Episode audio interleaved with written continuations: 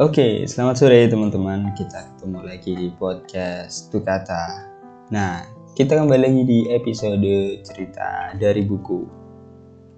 Di sesi kali ini kita bakal bahas buku dengan judul baru tentunya.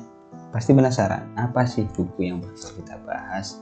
Nah, buku yang bakal kita bahas kali ini adalah ditulis oleh Sue Caldwell dan Daniel Johnson kalian pasti belum tahu siapa mereka ya. Aku pun belum terlalu menggali siapa mereka tapi aku suka buku yang mereka tulis.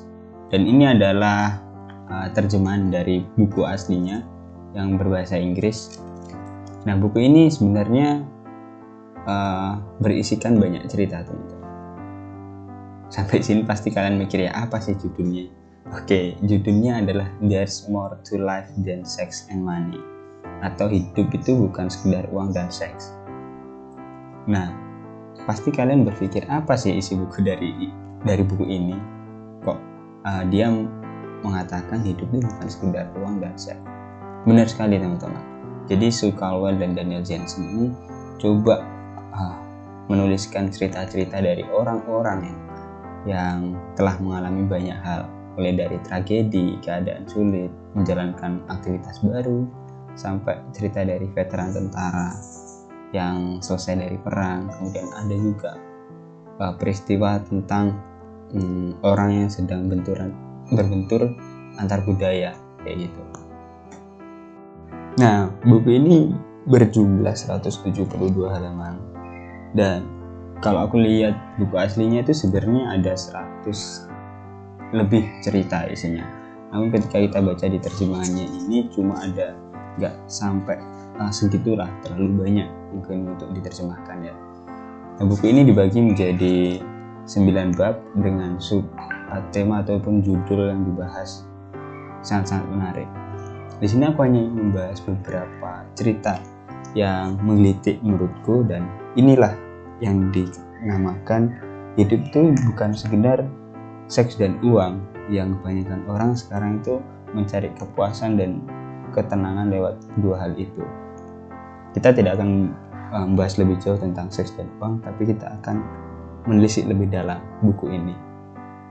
Buku ini bercerita tentang latarnya itu di Australia, yaitu latar kehidupan Sue dan Daniel. Yang pertama aku menceritakan tentang seorang aborigin di buku ini. Seorang aborigin dahulu yang didiskriminasi oleh orang-orang pendatang, yaitu orang Belanda sangat miris sekali ketika waktu itu orang-orang itu uh, yang berumur di bawah 19 tahun sampai eh, uh, 20 tahunan awal lah itu boleh diambil oleh orang-orang datang atau orang barat untuk untuk dididik atau dalam artian pada saat itu tuh yang memerintah orang-orang uh, baru. Nah, anak-anak ini dipisahkan uh, dari orang tuanya untuk dididik dan pada akhirnya hanya dijadikan sebagai budak dan ini sangat traumatis sekali tentunya bagi orang tua. Waktu itu mereka harus dipisahkan oleh anak yang telah dilahirkan. Dan bagaimana harapan mereka bisa membesarkan dan kemudian bisa uh, berkumpul bersama. Namun hal itu harus harus berkebalikan pada waktu itu. Nah pada akhirnya karena ada gerakan-gerakan uh, HAM, gerakan hak asasi manusia, coba memperjuangkan hal-hal yang sebenarnya perlu didapat oleh mereka dan pada akhirnya mereka mendapatkan itu dan uh, diskriminasi etnis itu sudah mulai terkikis dan pada akhirnya pemerintah memutuskan uh, diadakannya hari minta maaf untuk uh, terkhusus pada suku orang aborigin. Oke. Itu cerita pertama. Nah, selanjutnya ada cerita seperti ini. Ada seorang anak yang sedang mengikuti perlombaan di divisinya. Kriket. Perlombaan kriket uh, dan teman-teman bisa bayangkan perlombaan lain lah. Dia terus disupport oleh ayahnya. Di perlombaan itu di musim pertama dia di posisi akhir. Yaitu bisa dikatakan posisi 8 dari 8 peserta. Namun ayah ayahnya terus memotivasi dia kamu tidak di posisi terakhir kamu bukan yang terakhir tapi kamu di posisi 8 kamu di uh, tempat yang yang saat ini membuat kamu belajar. Ayah tidak ingin membuat anaknya itu terjatuh karena berpikiran bahwasanya dia tidak bisa apa-apa. Dia itu uh, menjadi yang paling tidak berguna. Dia motivasinya lewat uh, raihan prestasinya yaitu di posisi 8 dan terus berjalan terus berjalan ayahnya terus mensupport meng, terus memberikan motivasi bahwasanya dia tuh bisa untuk terus berlanjut. Dan kemudian di musim selanjutnya dia merangkak naik ke posisi atas. Dia mulai ke posisi 7 namun si anak tetap berpikir oh aku tidak berguna aku masih belum bisa ya. Namun saya, si ayah tetap bilang kamu masih bisa. Kamu tidak punya batasan untuk berpikir bahwasanya kamu tidak berguna. Dan pada akhirnya itu terus berlangsung terus berlangsung dan anak itu mendapatkan posisi yang tepat di kejuaraan itu. Dan itu membuat ayahnya bangga karena anaknya berpikir bahwasanya hidup itu penuh dengan tantangan dan terus belajar. Kayak itu teman-teman. Sebenarnya banyak sekali cerita ada berapa puluhan ya ada 20 sampai 30 cerita. Namun aku hanya menyampaikan tiga saja karena sudah dua aku sampaikan. Yang terakhir aku menyampaikan tentang judulnya itu terima kasih telah meninggalkan di subbab teman hidup. Jadi di sini berceritakan tentang seorang perempuan dan laki-laki yang sudah berpacaran berpasangan kemudian menikah. Nah si perempuan ini hidup di bayang-bayang si laki-laki bisa dikatakan perempuan ini bergantung pada laki-laki. Mereka eh, perempuan ini merasa nyaman, merasa tenang, merasa terayomi. Namun di sisi lain dia merasa takut ketika hal eh, hal buruk terjadi pada suaminya. Bagaimana ketika dia ditinggalkan, bagaimana dia ketika sendiri. Dan beberapa waktu berselang, suaminya akhirnya mendapatkan sebuah kecelakaan. Dan itu menjadi hal buruk baginya dia terpukul, dia mengalami stres, dia hidup sendiri yang sebelumnya dia dibantu semuanya dipenuhi oleh suaminya. Di kondisi terendah itu, dia mulai fight. Dia berusaha berjuang melawan emosinya. Dia mulai menggali, dia mulai berteman dengan dirinya sendiri. Dia mulai tahu apa sih sebenarnya yang dimau oleh dirinya.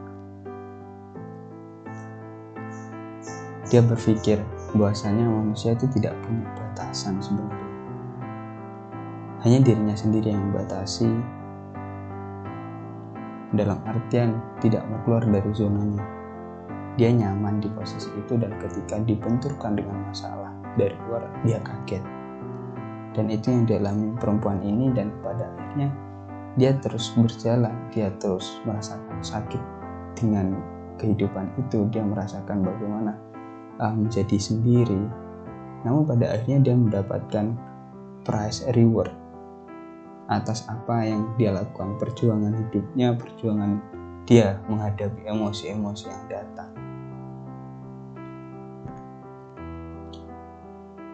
Dan poin penting di sini adalah kita itu tidak punya batasan. Hanya diri kita yang membatasi dan kamu bisa mengembangkan dirimu sampai batas sampai batas itu terlampaui. Sampai kamu tidak memikirkan hal-hal yang bisa membatasi diri. Seperti itu teman-teman. Itu cerita yang terakhir. Di buku ini mungkin uh, masih banyak cerita yang menurut teman-teman ketika nanti baca akan menyentuh.